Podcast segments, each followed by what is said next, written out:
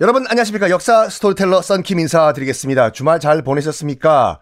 어, 마지막 편에서 어떻게 연산군은 조선 최고의 간신 임사홍과 친하게 됐는가라는 말씀을 드리고 딱 끝나 버렸죠. 왜 친해졌냐면 둘 사이가 임사홍의 아들 임숭재라고 있어요.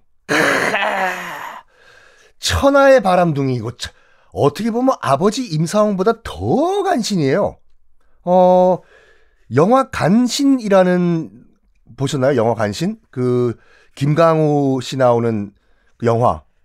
거기 보면 이제 김강우 씨가 연산군으로 나오고 주지훈 씨가 임승재 역할을 하고 천호진 씨. 아유, 이 또, 어, 이 천호진 씨가 이제 임사홍 역할을 하는데 그 약간 과장은 됐어도 그 정도로 임승재가 간신 역할을 했어요.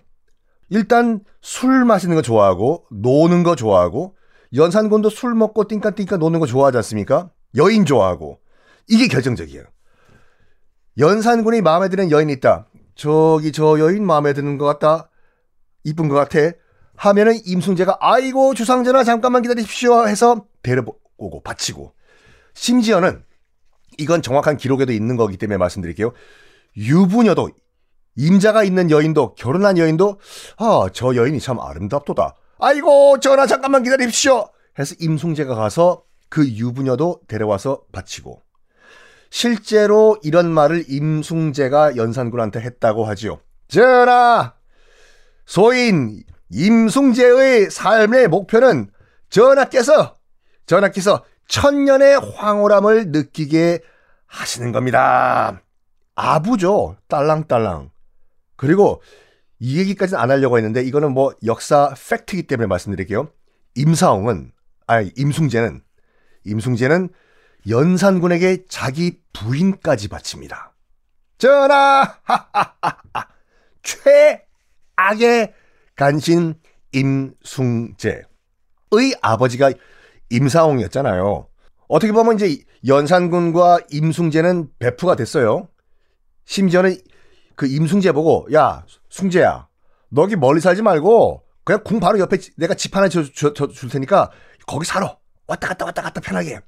이 정도로 베프 사이인데 당시 이제 그 아버지 임사홍은 어떤 상태였냐면은 살임 유교 탈레반. 이 살임들한테 찍혀가지고 소인배라고. 지금 약간 뭐라고 할까? 권력권에서 벗어나 있던 상태였거든요. 왕따 당하는 상태요 궁에 못 들어와요, 지금. 아버지 임사홍은. 이때 임숭재가 살짝 바람 넣은 거죠. 전하, 사실 말입니다. 저희 아버지, 아바, 저희 아비가 지금 여차, 여차, 여차, 이차, 이차 해가지고 이 살인들 대간들한테 찍혀가지고 지금 궁박해서 어, 유배 아닌 유배 생활을 하는데 너무 보기가 불쌍합니다, 주상전하. 벌 받을 대로 받았는데 우리 아버지 좀 어떻게, 어, 좀 돌아오시게 해 주시면 안 됩니까? 그래? 그런 일 있어? 어, 당장 불러야지. 어, 임사홍, 우리, 우리 숭재, 아빠, 임사홍, 궁으로 복귀시켜! 그래 가지고 임사홍과 연산군의 만남이 시작이 된 거예요. 아들 덕분이에요, 아들 덕분. 그 바람둥이 임숭재 덕분에. 이 과정에서 갑자기 만나서 얘기한 거 아니에요.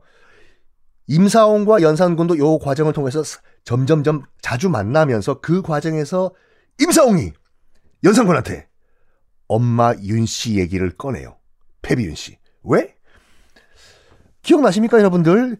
어, 성종 때 다들 윤 씨, 중전마마 윤 씨를 패비하자고 할 때 유일하게 노! 패비하면 안 됩니다! 라고 외쳤던 사람이 임사홍이었어요. 나중에 세자가 왕이 됐을 경우에 어떻게 감당하시려고 안 됩니다! 중전마마 윤 씨를 폐비하면 안 됩니다!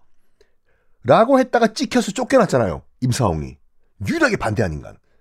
어떻게 보면 연산군이 믿을 수 있는 유일한 인간이 임사홍밖에 없었던 거죠. 그러한 임사홍이 얘기한 거야. 전하, 사실 말입니다. 예전에 아 이런 말씀 드리긴 좀 그런데 예전에 아 뭐야 빨리 얘기해봐. 아 예전에 광고 듣고 오겠습니다. 하면서 어렵 어떻게 패비윤 씨 얘기를 꺼낸 거예요, 그때.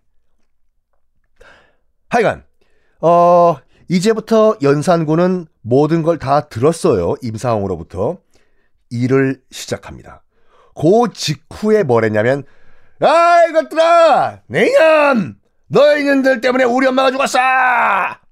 하면서 후궁 엄씨 정씨를 그때 때려 죽인 거예요. 퍽 퍽, 아! 퍽, 아이!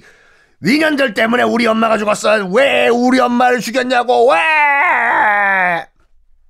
엄씨, 정씨 패 죽였어요.